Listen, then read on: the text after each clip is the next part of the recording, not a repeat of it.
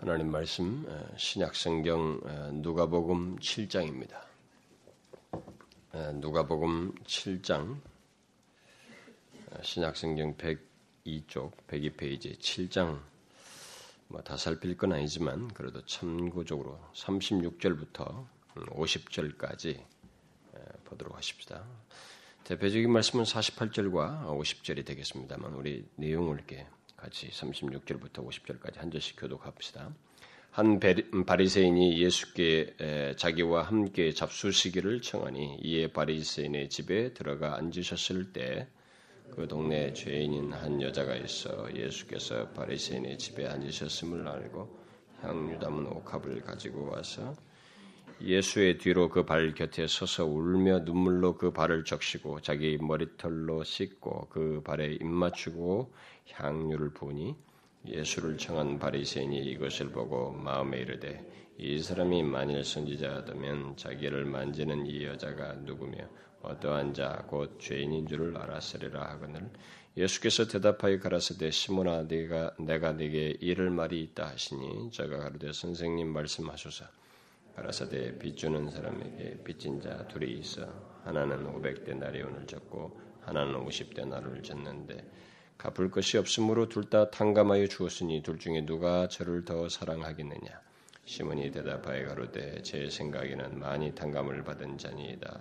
가라사대 내 판단이 옳다 하시고 여자를 돌아보시며 시몬에게 이르시되 이 여자를 보느냐?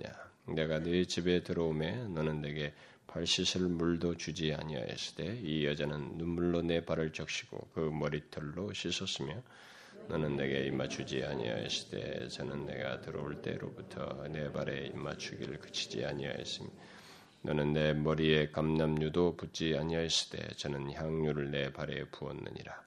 이러므로 내가 내게 말하노니 저의 많은 죄가 사해졌도다 이는 저의 사랑함이 많음이라 사함을 받은 일이 적은 자는 적게 사랑하느니라. 이에 여자에게 이르시되 내 죄의 사함을 얻었느니라 하시니 함께 있는 자들이 속으로 말하되 이가 누구에게 죄도 사하는가 하더라. 다 같이 읍시다. 예수께서 여자에게 이르시되 내 믿음이 너를 구원하였으니 평안히 가라 하시니라. 어, 우리가 지금 계속해서 살피고 있는 말씀은 어, 시리즈로 이 시간에 어, 예수를 만나면 사람이 바뀐다고 하는 그 시리즈를 살피고 있습니다. 누구든지 진실로 예수를 만나면 사람이 바뀐다는 것이죠. 그 많은 사례들을 지금까지도 살피고 있는데 앞으로도 더 우리는 살필 것입니다. 특별히 지난 시간에는 어, 예수에 대한 소문을 듣고 그 소문의 주인공인 어, 예수님을 찾은 자를 예수님께서 기꺼이 만나 주시고 어, 자기를 찾는 자로 하여금 자신 앞에 직면하에 서서 서게 하심으로써 그 영혼을 고치신다는 것. 그 사람에게 아, 그 구원을 허락하신 그 사례를 아, 살펴보았습니다.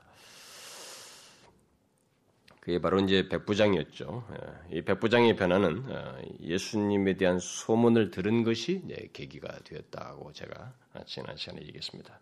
그래서 예수에 대한 소문, 뭐 지금도 많은 사람들이 예수에 대한 소문을 듣고 있습니다만 여러분은 지금 저를 통해서도 예수에 대한 소문을 듣고 있는 것입니다. 예수에 대한 얘기를 계속 듣고 있으니까요. 예수에 대한 이 하나님의 말씀, 어, 이 말씀을 과소하게 여기서는 안 된다는 것입니다. 오늘날에도 많은 사람들이 어, 교회당 안에도 그렇고 밖에 밖에는 두말할 것이 없습니다만 밖에 있는 사람들도 예수에 대한 소문을 우리를 통해서 많이 듣죠. 많이 듣고 있습니다만은 그러나 심지어 예배당 안에 있는 사람들까지도 예수에 대한 소문을 많이 들으면서도 어, 그것을 가볍게 여기는 것이 있는데 그것은 이 백부장의 사례를 놓고 볼 때 굉장히 안 좋은 것이다라는 것입니다. 어, 결국 어, 예수를 만나서 변화된 사람들의 그 공, 어, 많은 사람들에게서 보는 것은 예수에 대한 소문을 예사롭게 듣지 않고 그걸 받아들였고 그 주인공을 찾았습니다. 그래서 그분을 만났어요. 인격적으로 만나서 결국 그들이 변화되고 구원을 얻게 되었던 것입니다. 자, 바로 그런 이제 예수를 만나서 바뀐 이제 사례 속에서 오늘 또 우리가 이제 또 다른 한 사례를 살피게 될 것인데 각 케이스마다 좀씩 내용이 다르지만 그 예수를 만나서 바뀌는 그 근본적인 내용은 아주 정말 우리에게 어, 드라마틱하고 어, 많은 그 도전을 줍니다. 근데 오늘 우리가 살피려고 하는 이 사람은 어, 조금 어, 설명하기가 어, 지금까지 계속 살펴왔던 그 시리즈 흐름 속에서는 설명하기가 참 어려운 사람이에요. 음, 제가 이미 그 수련회 몇 년 전에 수련회에서 이 오늘 읽은 그 본문을 가지고 몇 차례에 걸쳐서 예수 그리스도를 진정으로 사랑하는 것, 예수 그리스도를 사랑하십니까? 라는 제목으로 몇 차례에 걸쳐서 상세히 설명, 어, 설교를 한 적이 있습니다. 뭐 여러분들이 좀 더 세부적인 내용은 그걸 참조해서 들으시면 그리스도를 사랑하는 것은 죄 사함을 받았다고 하는 증거이기 때문에 그리스도를 사랑하지 않는 사람은 사실상 그리스도인이 아니라는 내용이 되거든요. 그런 맥락에서 그런 내용들을 살폈는데 그것을 좀 여러분들이 참조하시면 좋겠고 오늘은 어, 이 오늘 본문 속에서 한 여인에게만 어, 초점을 맞춰서 살피려고 합니다. 어, 죄인으로 불리워지는 이 한 여인, 이 여인도 결국 이 백부장과 같은 그 계기로 예수님을 만나는 그런 사람인데 어, 본문에는 어, 예수님을 그 어, 이렇게 초대한 그 바리새인인 시몬이 예, 더 많이 얘기 대상으로 등장합니다. 그래서 이 여인은 뭐 그렇게 어, 후반부에 살짝 등장하는 것처럼 이렇게 보여지는데 그러나 어, 여기서 그래도 주님의 메시지의 그 교훈적인 메시지의 초점은 이 여인에게 있습니다. 아, 그리고 이두 사람 중에서 결국 예수를 만나서 바뀐 사람은 이 여인이기 때문에 오늘 우리가 이 여인에게 초점을 맞춰서 살피려고 합니다. 아, 자, 이 여인이 그러면 예수를 어, 떻게 만나서 바뀌게 되었을까? 네, 이것이 어, 오늘 이제 우리가 살펴야 할 내용인데 사실 본문은 이 여인이 예수님을 어떻게 만나서 바뀌었는지 그 내막을 기술해 주고 있지 않습니다. 아, 그런데 이 그래서 이 과정을 이제 살피기가 사실 만만치가 않은 내용이에요. 지금까지 우리 살폈던 시리즈 내용에서 이 여인이 어떻게 어떤 과정 속에서 예수를 만났고 변화됐는지 그 지금 왜냐하면 이 본문 내용 자체는 예수를 만나서 변화된 사람으로 지금 등장하고 있습니다. 이미 변화된 사람이에요. 그 어떤 예수를 만나서 변화됐던 내막이 있는데 그것이 찾을 수가 없습니다. 누가만이 유일하게 여기를 이 사람에 대해서 기록하고 있기 때문에 우리는 찾을 수가 없는데 그래서 이 사람에게 관한 하는 우리가 지금까지 어, 그래도 어느 정도 그 변화했던 자료들을 근거로 해서 살폈는데 이 사람에게 관한 하는 우리는 어, 좀 상상의 날개를 펴야 되지 않을까 아, 그렇습니다. 그러나 근거 없는 상상은 아니고 분명히 이 기록자인 누가의 의도가 이 흐름 속에 배어 있기 때문에 그것을 쫓아서 이 여인이 어떻게 예수를 만나서 변화됐는지를 어, 살펴보기를 원합니다. 그런데 이제 우리가 이 어, 여인을 살필 때, 그 여인이 언제 어떻게 예수를 만나서 그 최초의 변화를 갖게 된지를 이제 살필 때, 이제 본문은 알 수 없지만, 일단 누가는 이 본문을 어, 이 7장의 흐름 속에서 여기에 순서상으로 놓고 있고, 아마 순서상으로도 그랬던 것 같고, 지금 여기에 놓은 것 속에서 우리는 이 흐름 속에서, 이 기록의 내용 속에서 우리는 충분히 추출해 낼 수 있다고 생각이 됩니다. 그러니까 누가가 지금 여기에 이 용서받은 이 여인을 여기다 지금 넣었을 때는 앞에서 어떤 흐름 속에서 어, 이 내용이 지금 전개되고 있고 어떤 그리고 이 배경 자체가 다 갈릴리 배경 속에 있기 때문에 어, 굉장히 추측하기가 쉽습니다. 그래서 누가의 의도를 좇으면은 우리는 이 여인이 어떻게 바뀌었는지를 그나마 좀 말을 할 수 있다고 생각이 돼요. 일단 우리는 어, 지난 시간에 말한 대로 한 가지 사실을 먼저 전제해야 됩니다. 어느 누구도 예수 그리스도를 만나지 않고는 영원히 고침받을 수 없고 구원받을 수 없다는 사실입니다. 이것은 분명해요. 누구든지 그렇습니다. 어떤 통로를 통해서든지 예수 그리스도를 그들이 진실로 그분이 나의 구원자이심을 나를 죄에서 구원할 뿐이신 것을 진실로 믿는 그런 대면하는 일을 굳이 그분을 보지 않아도 백부장도 안 보고 그랬습니다. 안 보고 그랬던 것처럼 어떻게 해서든지 그분을 대면하는, 직면하게 되는, 그래서 그분을 진실로 믿는 그 내용이 있어야만 합니다. 그래서 그리스도를 만나지 않고는 어, 어느 사람도 영원히 고침받을 수 없고 구원받을 수 없습니다. 주님께서도 말씀하신 것처럼 나로 말미암지 않고는 아버지께로 올 자가 없다고 그랬습니다. 그래서 그분을 일단 만나야 돼요. 그래서 이 여인도 예외가 아닙니다. 따라서 오늘 본문에서 죄사함을 받은 것으로 언급되고 있는 이 여인이 본문에 앞서서 어떤 식으로든 그 예수님 만났다고 하는 사실을 우리가 염두에 두고 살펴볼 필요가 있어요. 자, 그러면 과연 이 여인이 어떻게 예수를 만나서 바뀌게 됐을까? 지금까지 항상 해왔듯이 먼저 이 여인이 어떤 사람이었는지를 살피고 그 다음에는 뒤이어서 그녀가 예수를 만나서 바뀌게 된그 내막을 어, 살펴보는 게 좋겠습니다. 자, 먼저 본문은 이 여인의 이름이 무엇인지에서는 별로 말하고 있지 않아요. 뭐 그, 사실 성경은 복음서 기자들이 다 공통적으로 그렇습니다. 죄인, 죄인으로 등장하는 여인들에 대해서 이름을 밝히지 않아요. 그것은 참 좋은 어, 의도요. 또 어떤 하나님의 마음을 대변하는 것이라고 생각이 됩니다. 어쨌든 어, 이 여인의 이름은 우리가 알 수 없지만 어, 본문에 기록하기를 그 37절에 기록하기를 그 동네 죄인인 한 여자이다. 이렇게 말을 하고 있습니다. 동, 그 동네 죄인인 한 여자라고. 우리는 이 말만으로도 어, 많은 것을 생각할 수 있습니다. 이 말은 일단 이 여인이 그 동네에서 죄인으로 불리울 만큼 알려져 있다는 것을 어, 시사하고 있습니다. 그런데 당대의 죄인으로 불리웠던 사람들은 주로 세리와 창기들이었습니다. 그래서 많은 주석가들은 이 여인을 그 동네의 창녀였을 것이다 라고 해석을 모두 공통적으로 합니다. 물론 창녀가 아니고도 죄인으로 불리울 수 있었을 겁니다. 그러나 이 여인을 죄인으로 어, 말을 했을 때 가장 쉬운 추측을 우리가 할 수 있는 것은 그녀가 창녀였을 것이다 라는 것입니다. 그렇다면 그 여인의 과거와 그 어, 현재의 모습과 상태를 우리는 얼마든지 상상해 볼 수 있습니다. 예. 그녀는 그야말로 하루 인생을 사는 사람이에요. 아니, 그녀의 삶은 온통 죄악으로 점철된 삶이라고 할 수 있습니다. 그녀가 장녀로서 삶을 더해가면 더해갈수록 그녀가 더해지는 그 삶, 그 하루하루는 죄를 더하는 삶이라고 말을 하지 않을 수 없습니다. 장녀들의 삶이 다 그렇듯이 이 여인은 분명히 건달들의 그 탐욕적인 노래개가 되어서 자존감은 물론이고 마지막 남은 자존심까지 짓밟히면서 수많은 상처를 받고 희망 없이 삶을 살고 있었을 것이 분명합니다. 그리고 이 여인은 인격적으로 대하는 사람을 별로 만나보지 못했을 거예요. 그런 사람들을 만나는 것은 자기에게 주제넘는 것처럼 생각하면서 그런 사람들을 결국 별로 만나보지 못하고 그저 상처를 받으며 물건칩을 당하고 어, 몸뚱어리 취급당하는 그런 삶을 살았을 것이 분명합니다. 또 그녀는 그저 자기를 욕망의 대상으로 그 이용하고 쉽게 버리는 그런 사람들 속에서 그리고 자기가 지나갈 때면 주변에 있는 동네 사람들이 죄인으로 자기를, 자기를 정지하는 그런 소리를 들어야만 하는 그야말로 피곤하고 지친 어, 그런 삶을 사는 사람이었을 거라고 생각할 수 있습니다.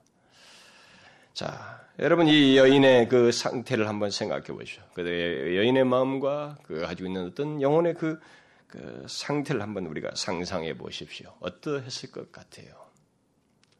오늘날에는 은밀한 그 어, 어, 그런 생활들을 하는 사람들이 있어서 노출되지 않기 때문에 그런 것도 문제가 되지 않습니다만 여기는 그 동네의 죄인이에요. 모두가 다 알고 있고 손가락질로 정지하는 죄입니다. 안팎으로 사람들에 의해서 또 자기 자신에게서도 스스로 그것을 더 이상 기대치 않으면서 자기 자존감이 다 무너져 있는 이 여인의 모습을 한번 상상해 보자는 것입니다. 분명히 그녀의 영혼은 황폐해질 대로 황폐해져 있었을 것입니다. 그런 영혼을 가지고 자신의 죄악된 삶에서 벗어나지 못한 채 하루하루를 사는 이 여인, 이 여인의 삶, 그야말로 희망이 없는 삶이라고 할 수 있겠죠. 그야말로 그녀는 사람답지 못한 삶을 산다고 말할 수도 있을 것입니다. 왜냐하면 사람들에게서 그렇게 취급을 받고 있으니까요.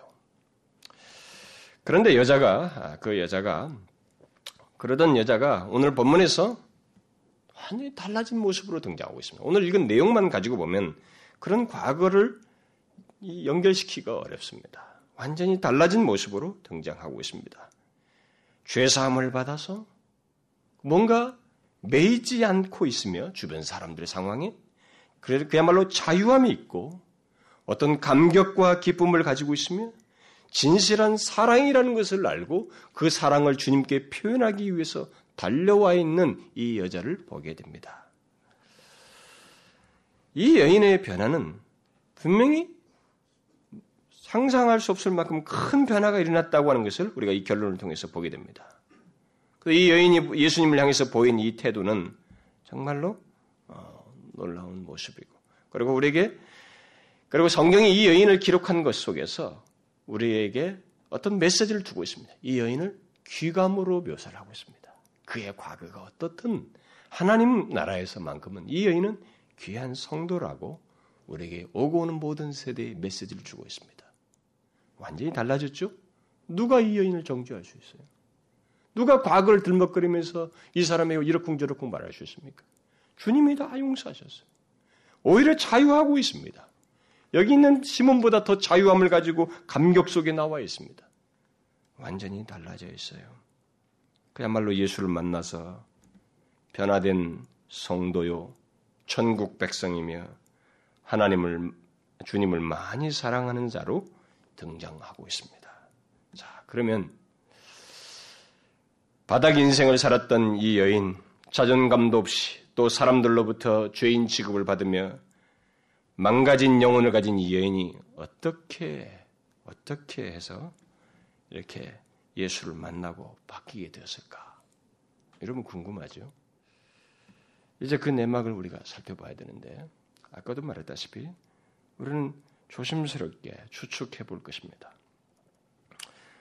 아, 왜냐하면 본문에서 이, 이, 사람에 대해서 성경 어디에서도 이 사람의 예수를 만난 내용을 말하고 있지 않기 때문에 그렇습니다. 오히려 예수를 만난 이후 그 변화된 이유 내용만 말하고 있기 때문에 그러면 이 여인이 어떻게 이렇게 변화된 것은 언제 어떻게 이루어졌을까? 그것을 추측할 수 있는 유일한 근거는 오늘 본문이 기록된 앞에서부터 이렇게 말해 말해온 그, 그 내용 그러니까 누가가 이 여인에 대해서 그 지금 유일하게 기록하고 있는데 이 여인의 내용을 본문에 앞서서 어떤 기록한 내용 속에서 이렇게 말하고 있고 연결지어서 말하고 있다는 것 속에서 우리가 힌트를 얻을 수 있을 것 같습니다. 누가는 본문의 내용을 앞선 어떤 내용 속에서 일어난 것으로 말하고 있습니다. 7장 전반부부터 소개하고 있는 일련의 그 사건들에 뒤이어서 일어나고 있는 것으로 어, 말을 하고 있습니다. 그리고 연관지어서 이것을 말을 하고 있어요.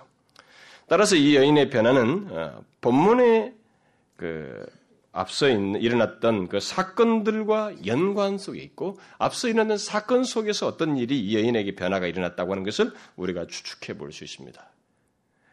그렇다면 앞선 내용들을 이렇게 뭐 앞선 내용들을 우리가 살펴봐야 되는데 그걸 간단히 보면 7장 초반부에 기록된 내용은 우리가 이미 지난 시간에 살펴봤던 백부장행 사건이에요. 백부장 죽어가는 종을 살린 사건입니다. 그런 일이 일어났어요. 그리고 어, 그것은 예수에 대한 소문을 듣고 예수님을 찾아서 어, 죽을 병에 걸린 이 백부장의 그 모습이 동일하게 또 다른 소문으로 야기시킬 내용이었습니다. 그리고 뒤이어서 나인성이라고 하는 곳에서 한 많은 사람들과 함께 예수님에게 그때만 해도 이게 2년 공생의 2년이 좀 넘었을 때인데 예수님이 굉장히 인기가 있었어요. 이때만 해도 그래서 많은 무리들이 따르고 있었습니다. 그래서 많은 무리 따르는 가운데 나인성에서 한 과부가 자기 죽은 아들을 메고 오는 것을 보고 예수님께서 이 죽은 아들을 살렸습니다. 많은 사람들이 있는 가운데 살렸어요. 죽음의 문제를 타치하기 위해서 그렇게 하신 것입니다. 그래서 11절에 기록된 대로 어, 허단 무리들이 예수님을 따르는 가운데서 이 사건을 목격하게 됩니다.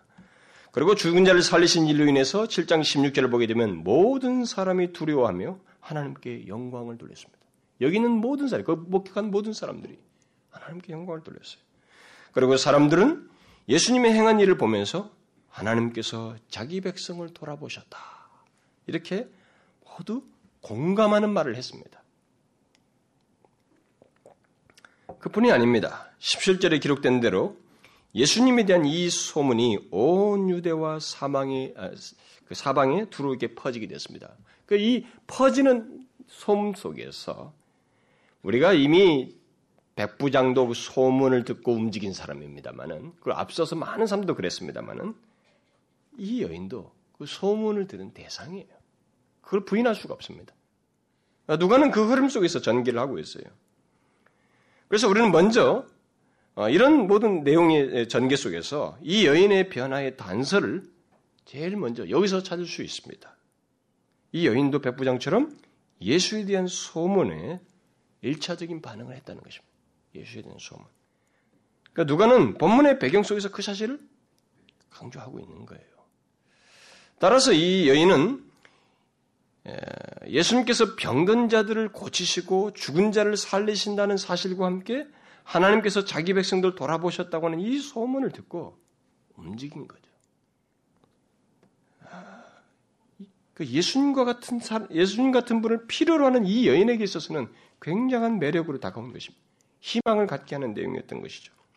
중풍병에 걸린 병자나 죽을 병에 걸린 하인을 둔 백부장에게 예수님에 대한 소문이 희망적이었던 것처럼 이 여인에게도 그랬던 것입니다. 그러나 중요한 것은 소문 자체가 아니에요. 백부장에서 보았던 것처럼 그 다음입니다. 예수님에 대한 소문을 듣는 것으로 끝나지 않고 그 다음에 보인 반응이에요. 이 여인도 그러니까 예수님을 필요로 하는 이 여인에게 있어서 예수에 대한 소문은 그분을 향하게 하는, 향하게 하는 아주 큰 매력이 되었고 그래서 예수를 만나고자 하는 자극과 계기가 되어서 결국 예수님을 만나고 싶어 했고 나아갔다고 볼 수 있습니다. 그렇게 하지 않고는 오늘 결론을 추측해낼 수 없어요. 그래서 우리가 이 시리즈 속에서 이 여인을 설명하는 것이 저는 굉장히 어렵다고 봐져요. 그냥 본문에 있는 나온 내용만 쉽게 설명하면 지난번 수련에서 말한 것처럼 그 문제가 안 되는데 이 여인의 변화의 전말을 말하기에는 결코 쉽지가 않습니다. 그래서 결국 이 여인은 그 소문의 주인공인 예수 그리스도를 너무 자기도 절실하게 필요로 하는 사람으로서 그분을 만나고 싶어 했던 거죠.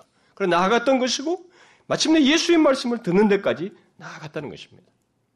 그것을 누가는 본문의 앞선 내용에서 이제 잘 시사해 주고 있습니다. 다시 말해서 누가의 그 전개를 따르자면 이 여인이 예수를 만나게 된 구체적인 계기는 어, 그 18절 이하에 기록된 내용과 연관이 있다고 볼 수 있습니다. 특별하게 18절 이하에 기록된 내용이 뭐예요? 그것은 세례 요한이 자기 제자들을 예수님에게 보내 가지고 장차 오실 리가 그, 당신입니까? 정말 메시아이십니까? 이것을 확인하는 어, 그 질문을 했을 때 그것에 대해서 예수님께 대답을 하시거든요. 그 뒤에 있는 내용이 다 그거예요. 이 내용과 이제 다 연관성이 있다고 봐집니다. 예수님은 세례요한의 제자들에게 자신의 현재 행하고 있는 것을 보여주었습니다. 병자들을 고치고 귀신을 쫓아내고 소경이 눈을 뜨게 하는 것을 보여주면서 이사의 말씀을 인용하면서 이것이 그대로 성취됐다. 그러니까 예언이 성취되고 있다는 사실을 상기시키면서 그대로 전하기만 했습니다. 전하도록 했습니다. 그리고 이 제자들이 떠나고 난 다음에 예수님은 무리들을 향해서 어, 세례 요한에 대해서 설명을 했습니다. 세례 요한을 칭찬했어요. 칭찬하면서 어, 덧붙이죠. 그 31절에 보니까 그 피를 불어도 어, 춤을 추지 않고 애곡하여도 울지 않는 이 세대의 사람들에 대해서 주님께서 덧붙입니다. 세례 요한에 의해서도 그렇고 뭐 결국은 이 내용과 동일한 병행구를 싣고 있는 마태복음을 보게 되면 마태복음은 이런 내용을 다 얘기한 다음에 거기다가 하나를 더 덧붙여요 설명이. 그러니까 이런 내용을 사람들이 세례요한을 통해서 말씀을 들어도 반응하지 않는 춤을 추지 않는 그런 세대를 얘기한 다음에 마태복음을 보면 예수님은 자신의 말씀도 제대로 사람들이 듣지 않는 문제를 얘기하십니다. 그러니까 그 내용이 계속되고 있는 거예요. 바로 이런 말씀을 듣는 가운데서 이 여인은 결국 예수를 인격적으로 만나고 변화됐다고 생각할 수 있습니다. 오늘 본문은 이 배경 속에서만 설명할 수 있어요. 왜냐하면 이게 다 갈릴리에서 일어난 일이에요. 특별히 오늘 이 누가는 이 정도에서만 딱 끝나고 있습니다만은 마태가 덧붙인 내용은 여러분 우리가 잘 알고 있는 유명한 구절이에요. 마태복음 그 11장 20절부터 30절, 특별히 28절부터 30절에 뭐가 있어요? 수고하고 무거운 짐진 자들아. 그걸 이 흐름 속에서 하셨거든요, 예수님께서. 그러니까 이 여인이 그걸 들은 거예요. 그렇지 않을 수 없습니다. 이건 흐름 속에서 누가는 그걸 지금 증명하고 있는 거예요. 사실상 이 서술 속에서. 이 여인은 예수에 대한 소문을 듣고 찾아갔고 그 무리도 틈 속에서 어쩌면 자기 같은 사람을 위해서 너무나 절실한 말씀을 예수님부터 들은 거예요. 수고하고 무거운 짐진 자들아 다 내게로 오라. 내가 너희를 쉬게 하리라. 나는 마음이 온유하고 겸손하니 나의 멍에를 메고 내게 배우라. 그러면 너희 마음이 쉼을 얻으리니 이는 내 멍에는 쉽고 내 짐은 가벼움이라. 누가의 기록과 이 마태의 기록을 조합해 볼 때, 결국 이 여인은, 이 여인의 변화는 바로 이 예수에 대한 소문을 듣고 갔다가 이 말씀을 들은 것이 결정적이었다고 충분히 생각할 수 있습니다. 더욱 정확히 말하면 이 여인의 변화의 결정적인 내용은 예수님께서 하신 이 놀라운 말씀을 들음으로써 수고하고 무거운 짐진 자들아 내가 너희들에게 쉼을 줄 수 있다고 하는 이 말씀을 듣고 이 여인은 변화된 거예요. 이게 다 갈릴리서 있었던 얘기거든요. 그러니까 이 여인은 멀지 않은 곳에서 그 소문의 주인공이 중국에 가고 싶어 했고 그 그분이 가서 전율이 흐를 만한 말씀을 들은 거예요. 여러분, 우리가 예수 믿다가 어, 어떤 한 말씀을 듣고 거기서 우리 영혼이 녹아질 때가 있잖아요. 특별히 자기에게 너무 절실했고 가장 필요로 할 만한 그 말씀을 들음으로써 마치 자신이 무너지는 것 같은 경험을 하게 되잖아요. 이 여인에게 있어서 이 마태복음 11장에 있는 그 말씀은 바로 그런 말씀이었다고 생각이 되는 거예요. 자, 그러면 이 여인에게 생긴 이 결정적인 변화, 곧 예수를 만나서 바뀌게 된 그 내용을 우리가 그 상황을 조금만 이렇게 상상을 해보면 마음에 쉼이 없는 여인입니다, 지금. 그야말로 마음의 안식이 없어서 사람들로부터 정죄를 받고 죄인 취급받고 자존감도 없이 살아가는 그런 사람이에요. 탐욕스러운 남자들의 노력의 사람, 노력입니다. 그런 여인이 예수를 만나고 싶어서 갔는데 그때 예수님께서 이 말씀을 하신 거예요. 한번 상상해 보자고요. 수고하고 무거운 짐진 자들아. 이 여인이야말로 수고하고 무거운 짐을 지고 있는 사람입니다. 바리새인들이야. 자신들이 그런 대상임에도 불구하고 죄를 지고 있어서 무거운 짐을 지고 있음에도 불구하고 그렇게 생각을 스스로 안 하고 있었지만 이 여인은 스스로 그것을 통감하고 있는 사람이에요.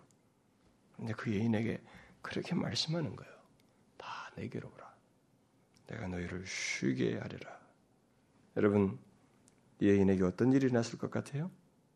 여러분 한번 상상해 보자고요. 진실함과 정직함과 사무함과 정말로 원해서 갖고 그런 마음에 인정을 하고 있는 이 여인에게 이 말씀이 들려졌을 때 어땠을 것 같습니까?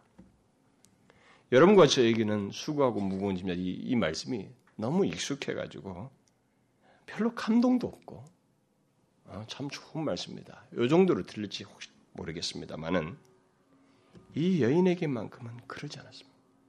이 여인은 이것은 말로 할 수 없는 내용이었습니다.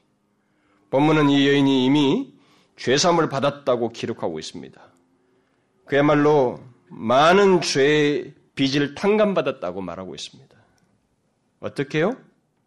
바로 예수님께서 자기 같은 자를 용서하시고 쉬게 하시겠다는 이 말씀을 들음으로써 그러했습니다. 이 여인이, 여인이 예수를 만나게 된 최초의 걸음은 백부장처럼 예수에 대한 소문이었지만 그래서 만나고 싶어서 찾아갔지만 이 여인을 뒤흔든 것은 이 말씀이었고 이 말씀을 하신 그분을 믿는 데서였습니다. 우리는 그렇게밖에 말할 수 없어요. 결국 예수께서 하신 말씀을 그대로 받아들이는 것입니다. 여러분 예수를 만나서 사람이 바뀌는 길이 다른 길이 있어요? 여러분 잘 보세요. 다른 길이 있습니까? 없습니다. 하나님의 말씀, 예수 그리스도에 관한 모든 말씀을 그대로 믿고 그 말씀하신 대상이신 예수 그리스도를 영접할 때 사람은 바뀌는 것입니다. 영혼이 변화가 돼요. 죄에서 자유함을 얻습니다. 그렇지요? 이 여인이 그 케이스입니다. 그 중요한 것은 예수님의 말씀을 그대로 믿고 예수님께 자기 자신을 내어놓는 거예요. 기꺼이 이 죄악된 모습 그대로 그분에게 내어 던지는 것입니다. 의탁하는 거예요. 바로 이 여인이 그랬습니다. 그녀는 자기가 있는 곳으로부터 멀지 않은 곳에 계신 예수님께 가서 사람들 틈 속에서 자신의 마음을 사로잡는 말씀을 듣고 그 말씀하시는 예수님을 그대로 믿었습니다. 인생에 지쳐있는 자기를 향해서 그야말로 수고하고 무거운 짐을 지고 살아가는 자신에게 예수님은 자신을 뒤흔드는 얘기를 하셨어요. 수고하고 무거운 짐진 자들아, 다 내게로 오라, 내가 너희를 쉬게 하리라. 상상해 보세요. 이 말씀을 들었을 때. 저는 충분히 상상이 갑니다. 그녀는 자신의 전 존재가 흔들렸을 것입니다. 그랬을 거예요. 그녀는 지난날의 비참한 삶과 죄악들이 생각남과 동시에 쉬게 하시겠다고 하는 그 말씀을 인하여서 한 줄기 강한 빛이 자기에게 비치는 것을 경험했을 것이고 그 말씀하시는 주님을 붙들고 싶었을 거예요. 그리고 그의 진심은 외쳤을 것입니다. 정말로 원합니다. 나야말로 정말로 쉬기를 원합니다. 저는 수고하고 무거운 짐을 진 자입니다. 진실로 쉬고 싶습니다. 영혼의 안식을 원합니다라고 하는 것이 그 영혼 깊은 곳에서의 외침이었을 거예요. 그렇지 않겠어요? 주님은 이 여인에게 가장 절실한 말씀으로 여길 만한 말씀을 하셨고, 사실 누구든지 죄의 짐을 가지고 있는 자에게 결정적으로 하실 말씀하셨어요. 여러분 죄의 짐을 가지고 이 세상을 살아가면 이것저것에서 영혼이 피곤해 있고 어디에서도 안식하지 못하는 우리들에게 다른 길이 있어요? 한번 찾아보라고요.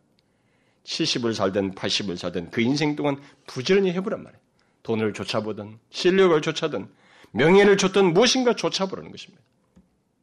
인간에게 얻어지는 게 무엇입니까? 인생을 돌아봐도 수고하고 무거운 짐진 이 죄에서 벗어나지 못 영혼의 안식이 없는 거예요. 특별히 잘나고 이 시몬처럼 고상한 그룹들 사람들은 그런 피로를 못 느끼겠죠. 자기는 그렇게 피곤하다고 생각지 못하겠습니다. 특별히 이 여인과 같은 자에게 정말 이 예수님의 이 말씀은 말로 할 수 없는 말씀이었을까. 죄를 용서하시고 진정한 안식과 새로운 삶을 주시겠다고 주님은 말씀하신 것입니다. 정죄받는 이 여인에게 죄의 짐을 지고 살아가는 이 여인에게 자기 몸을 남에게 맡기면서 살아가는 이 여인에게 그래서 죄의 짐밖에 없는 이 여인에게 이 주님의 말씀은 그야말로 거부할 수 없는 마치 우리가 티슈를 물에다 놓을 때 티슈가 물을 확 빨아들이듯이 그냥 빨아들이는 말씀이었을 거예요. 그녀는 그 말씀을 그대로 믿었습니다. 그리고 그 말씀하신 예수님을 받아들였어요. 그리고 그것은 오늘 본문에 등장한 이 여인의 모습, 곧 죄사함을 받아 감격 속에서 예수를 예수님께 나오는 여인, 또 예수님에 대한 사랑을 가지고 사랑을 쏟는 여인으로 바뀌게 한 것입니다. 복잡한 일이 일어나지 않았어요. 소문의 주인공이신 주님께 나아가서 그분의 말씀을 듣고 그 하신 주님을 그대로 믿는 것이었습니다. 자신이 그런 사람인 것을 그대로 인정하면서 쏟아놓듯이 인정하며 그분께 자신을 의탁하고 그분의 말씀을 믿은 거예요. 그것으로 인해서 오늘 본문 같은 사람으로 바뀐 것입니다. 47절에서 예수님은 이미 여인에게 일어난 사실을 확언해 주고 있습니다. 저희 많은 죄가 사하여졌다. 결국 여인은 예수님께서 죄의 무거운 짐을 진 우리들을 쉬게 하시겠다고 하는 이 말씀, 그 말씀을 그대로 믿음으로써 죄 사함을 받은 것입니다. 죄 사함. 여러분 잘 기억하셔야 됩니다.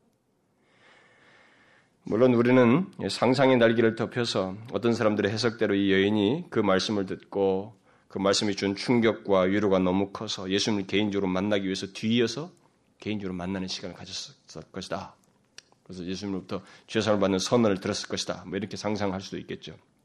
그러나 예수님께서 뒤에 계속해서 47절, 48절, 50절에서 이 여인에 대해서 반복적으로 선언하신 것을 보게 될 때 그렇게까지 생각할 필요는 없을 것 같습니다. 이 여인은 예수님의 말씀을 너무도 절실하게 또 조금도 머뭇거림 없이 그냥 듣고 받아들이면서 자신 안에서 그런 경험을 하게 된 거예요. 아, 나 같은 자가 죄가 사해질 수 있구나. 쉼을 얻을 수 있구나. 그래서 마음의 쉼을 얻는 믿음과 경험을 동시에 하게 된 거예요. 여러분, 하나님의 역사는 바람같이 일어나요. 성령이 임의로 분다고 그죠. 바람 불듯이. 그 믿음이 믿는 자에게 바람같이 있게 됩니다. 뭐 어떤 거 준비 다 해놓고 뭐 거기에 대해서 뭐가 있어야 되는 게 아니고 그대로 믿는 자에게 하나님이 우리의 구원자이심을 그대로 드러내줘요. 이 여인은 진심으로 예수님께서 자신의 죄를 사하시고 마음에 안식을 주실 것을 믿었습니다. 바리새인들은 예수님께서 죄를 사하실 수 있다는 것을 믿지 않았어요. 그리고 그걸 붕괴히 여겼습니다. 대적했어요. 본문 49절에서도 바리새인 시몬은 시몬과 그 집에 초대된 사람들은 예수님께서 죄를 사하실 수 있다는 것을 믿지 못했습니다. 이의를 제기했어요. 불만스럽게 생각했습니다. 그러나 이 여인은 바로 그 사실을 주저없이 받아들였습니다. 예수께서 지금 자기 앞에 계신 예수께서 그렇게 하실 수 있다고 하는 것은 그대로 믿었어요. 여러분 당대 바리새인과 사람들이 믿지 않는 가운데서 이 여인이 믿은 것이 그냥 관념상의 문제겠어요? 아니에요. 진실로 믿은 거예요. 그는 예수님께서 실제로 그렇게 하실 수 있는 분으로 믿었습니다. 그로 인해서 그녀는 죄삼을 받고 마음의 안식을 얻게 된 것입니다. 죄악으로 찌들린 인간이 영혼의 안식을 얻을 수 있는 길은 바로 이거예요. 여러분 이거 잘 생각하셔야 됩니다. 그래서 여러분 자신들 한번 보세요. 여러분은 예수님께서 여러분의 죄를 사하실 수 있다는 것을 믿고 그 믿음으로써 영혼의 안식을 얻으셨습니까? 여러분 잘 보세요. 여러분들은 예수 그리스도께서 죄를 사하실 수 있다는 것을 믿음으로써 영혼의 안식을 얻었어요? 얻은 자입니까? 예수를 믿으면 죄삼을 얻고 지친 영혼이 안식을 얻을 수 있다는 것을 믿으시자는 거예요. 믿으십니까?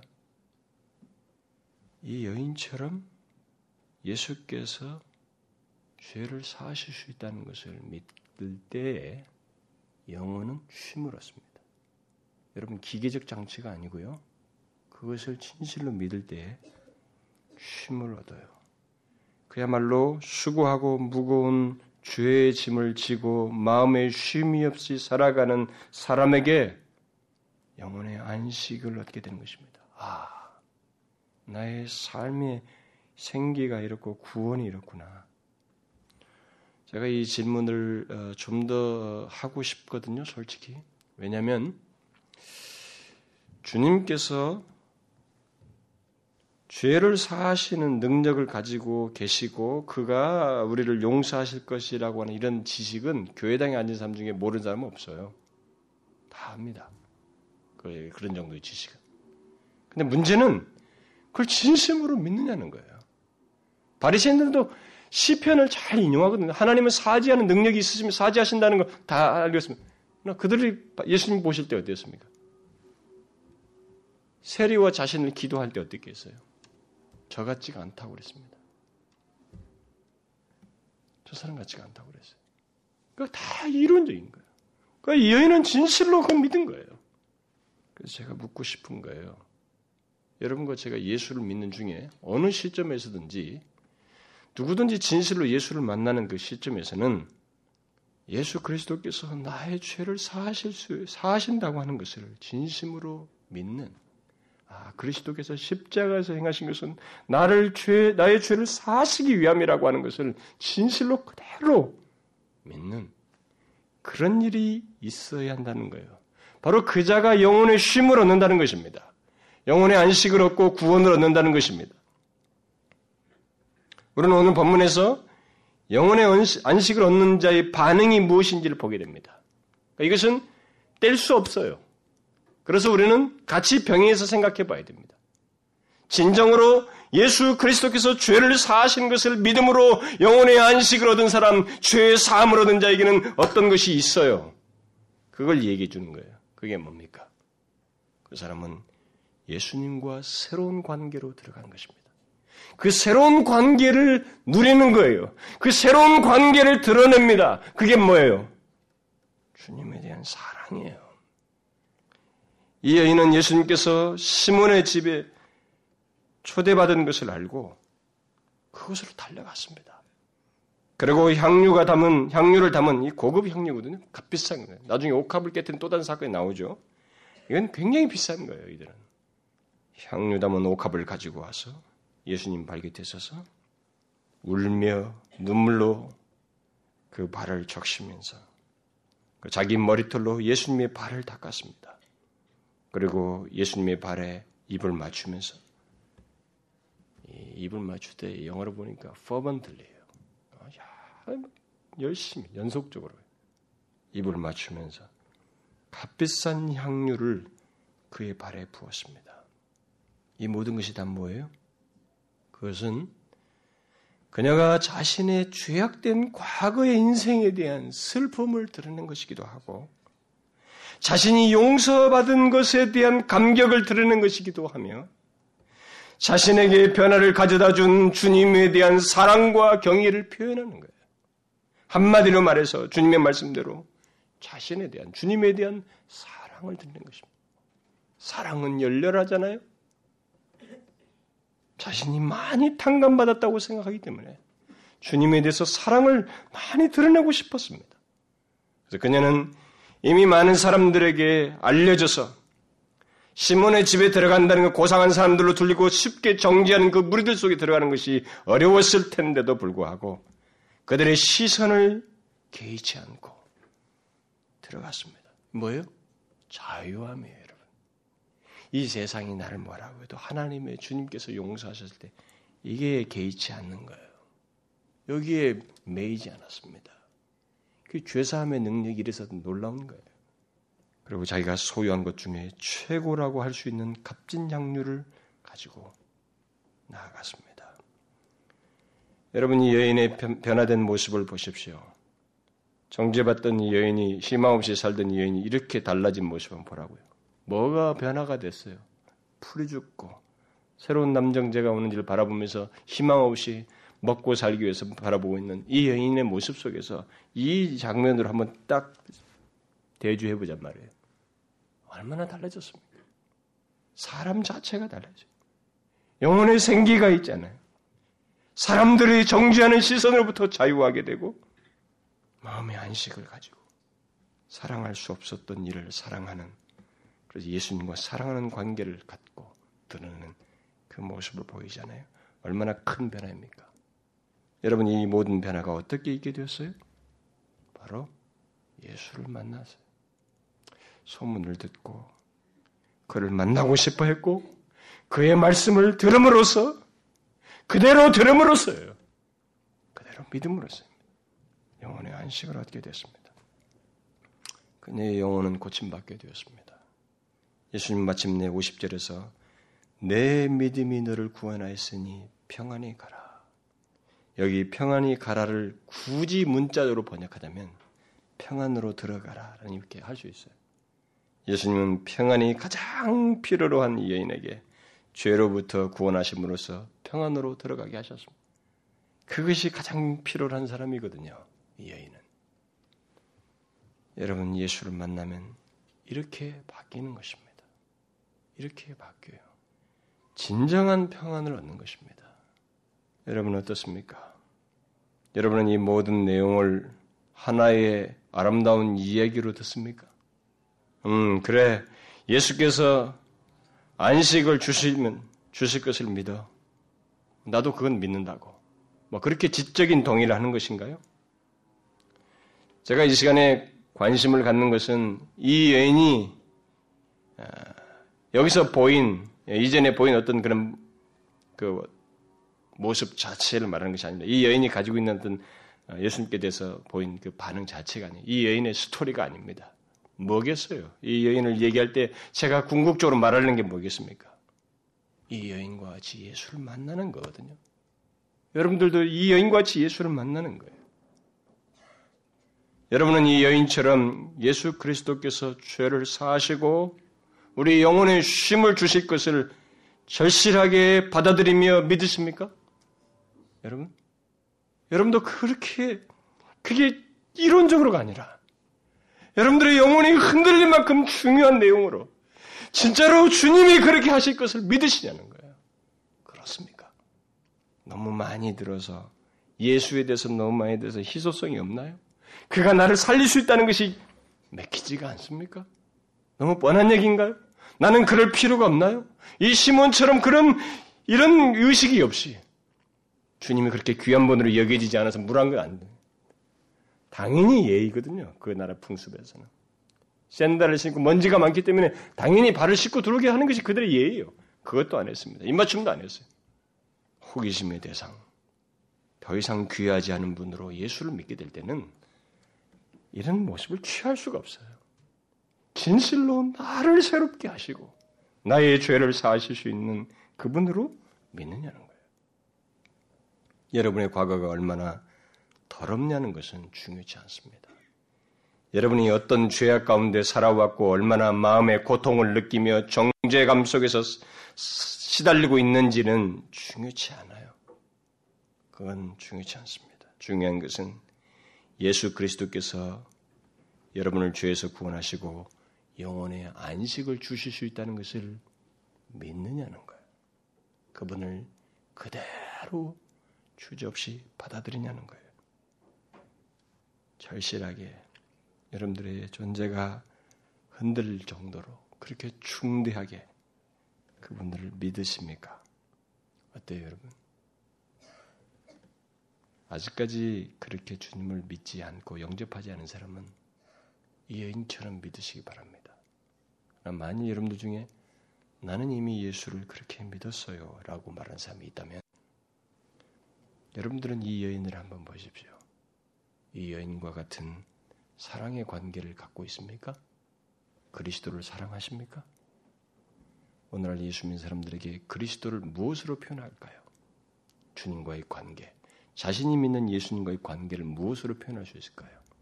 의무적 관계입니까? 억지로인가요? 믿으면 된다고 하는 그 믿음 논리인가요? 여러분 아닙니다. 우리가 진실로 예수 그리스도로 말미암아 죄 사함을 받은 것이 크다고 하는 것을 알고 실제로 죄 사함을 받았으면 다른 모든 표현이 있겠지만 그 모든 표현은 하나예요. 그분을 사랑하는 것입니다. 예, 보세요. 남의 시선에 개의치 않을 만큼 그분을 사랑하고 있습니다. 그분께 집중하고 있어요. 자기에게 가장 귀한 것, 최고의 것을 그에게 드리고 싶은 만큼의 그분에 대해서 마음을 쏟고 있습니다. 여러분 어떻습니까? 주님을 사랑하십니까? 그런 사랑의 관계를 갖고 있습니까? 내 것을 원하기만 무언가를 원해서만 주님을 믿습니까? 제가 금요일 날도 얘기하고 토요일 날 새벽 기도 시간에도 얘기했는데 저는 어쨌든 이번에 갤럽에서 무슨 신문에도 나오고 그랬는데 기독교인들의 그 안케이트 조사를 저는 상당히 충격스럽게 받고 있습니다. 예수 믿는 사람들 중에 59. 몇 퍼센트가 마음의 평안을 위해서 교회를 간다고 그러고 20%가 영혼을 아, 영생을 위해서 간다. 나머지도 다 부, 부, 부차진 것들이에요. 그래서 제가 토요일 날 전화를 받았습니다. 서울, 서울에서 굉장히 부유하고 몇만 명 모이는 교회, 지적인 성도들이 많이 모인 교회에서 사역하는 사역자가 저한테 전화를 했어요. 이 얘기 나한테 무슨 질문을 하고 뭘 좀 물어보고 싶어서 전화했다가 그 안기드 얘기를 잠깐 했는데 자기네 교회에서는 그걸 너무 절절하게 본다는 거예요. 너무 절절하게. 다 마음의 평안을 위해서 교회 다닌다는 거예요. 저는 그게 60%가 어느 정도 설득력이 있는지는 잘 모르겠습니다. 진짜로 안 믿고 싶습니다. 저는 굉장히 많은 사람들이 그러나 그럴 가능성은 있어 보여요. 그리스도를 인격적으로 알고 죄사함이 무엇인지를 알고 그분을 살 그것에 의해서 사랑하는 이런 것은 알지도 못하고 고작 마음의 평안. 영생을 얻기 위해서는 20%밖에 안 돼요. 그러니까 이 현세 종교인 것입니다. 기복 종교예요. 여러분 그 사람들이 다 어디서 들통날까요? 키즈라면 다 들나는 거예요, 여러분. 저는 이게 굉장히 심각하다고 생각이 듭니다. 그래서 한국 교회의 성도는 허수가 많아요. 진짜로. 그래서 그 목사가 저한테 그랬어요. 그 조금 이렇게 진지하게 회심과 이런 얘기하면 거부반을 일으킨대요. 왜 그렇게 그렇게 심각하게 하냐고. 그 자기들은 다 그런 식으로 처음에 그런 마음으로 마음 평안을 위해서 다 온다는 거예요, 사람들이요. 그큰 교회 워낙 분위기고 교육 시스템 잘 되고 모든 게 잘 되시니까 그냥 사람들 끌려서 다 온다는 거예요. 그러면 분위기 익숙해서 잘 적응한다는 거예요. 그러면 잘 적응하다 보면 어느 동안 교회에서 훈련 받으면서 구원의 확신을 쇠뇌된다는 거예요. 구원의 확신 문제를 자꾸 쇠뇌시킨다는 거예요. 그 구원 확신 받았다. 이론적으로 수용을 딱 한다는 것입니다. 그러고 나서는 기쁨 받고 거기서 젖어 산다는 거예요. 그 다음에 그런 사람들에게 진실로 주님을 회심하는 문제를 거론하면 화를 낸다는 거예요. 아, 이게 저는 우리 한국교회 실체라고 믿습니다. 구원의 확신은 쇠뇌도 아니고 강요도 아닙니다. 그들에게 중심에 분명히 예수 그리스도가 있느냐의 문제예요. 그분을 통해서 죄사함을 받느냐는 것입니다. 생명을 얻는 문제예요. 그래서 저는 선지자가 필요하다고 생각이 돼요. 정말로 어떤 선지자입니까? 오늘 한국교회 수많은 성도들을 약간 흔드는 거예요. 건설적인 목적으로 바르게 세우기 위해서 흔드는 기질이 조금 필요하다고 믿습니다. 그 기질이 뭐냐? 하나님의 진리를 그대로 묘사할 때 특별히 거듭남과 예수 그리스도의 십자가로 말미암은 죄사함과 그리고 그 사람들에게 있는 예수 그리스도에 대한 인격적인 교제, 사랑의 관계가 있는지를 묻는 일이 꼭 있어야 된다고 생각이 됩니다. 그것도 없는데 뭐 자기 혼자 인식상으로 그건 아닌 것입니다. 그건 다 우리가 나중에 하나님 앞에서 이상하게 취급당할 수 있어요. 진실로 예수를 믿어야 되고 그분을 그렇게 자기에게 중대한 분으로 자기의 죄를 사하실 분으로 믿는다면 그분은 사랑할 뿐이에요. 너무 큰 걸 줬기 때문에. 너무 큰 탕감을 해줬기 때문에. 이 세상에 내가 탕감받을 수 있는 게 뭐예요? 돈이고 뭡니까? 그게 아니란 말이면 죄라는 거예요, 죄. 이 죄, 무엇으로도 대체할 수 없는 이 죄를 그리스도께서 십자가에 달려서 탕감해 줬단 말이에요. 이게 최고의 가치 아닙니까? 그 이해가 정확하다면, 그 사실을 진실로 믿는다면, 그분이 얼마나 귀하게 여겨지겠어요? 그렇지 않겠습니까? 아, 정말, 우리는 똑바로 예수 믿어야 됩니다. 세대가 더 이상하고, 문화처럼 기독교인의 이상한 문화가 우리 가운데 흐르는 것에 대해서 우리는 속지 말아야 됩니다. 사단이 크게 역사한다고 믿어요. 흔들리지 말고, 진실로 예수를 믿어야 돼요. 그래야 됩니다. 여러분, 예수 그리스도를 사랑하십니까? 오, 확인하십시오. 사랑하고 있는지 보세요. 말로만 하지 말고. 여러분들의 몸이 그렇게 감격스럽게 그분께로 초점을 맞추고 움직일 만큼 사랑이 있느냐는 거예요. 한번 보셔요. 그래서 예수 그리스도를 여인처럼 진실로 믿고 그 믿는다면 그런 반응으로 나아가길 바랍니다. 기도하겠습니다. 하나님 아버지 감사합니다. 우리에게 구원의 길을 예수 안에서 주셔서 감사합니다. 우리 주님께서 죄의 침에 눌렸던 우리들에게 수고하고 무거운 짐진 자들아 다 내게로 오라 쉬게 할 것이라고 말씀하시며 우리를 안식으로 이끌어 주신 그 은혜를 감사드립니다. 정녕 우리가 그리스도를 믿고 그가 나의 죄를 사하신 것을 믿으면 우리가 이 여인과 같이 주님을 사랑할 수 있고 사랑하지 않을 수 없는 줄 믿습니다. 진실로 주님을 사랑하며 그 사랑의 관계를 유지하는 저희들 되게 해 주옵소서. 예수 그리스도의 이름으로 기도하옵나이다.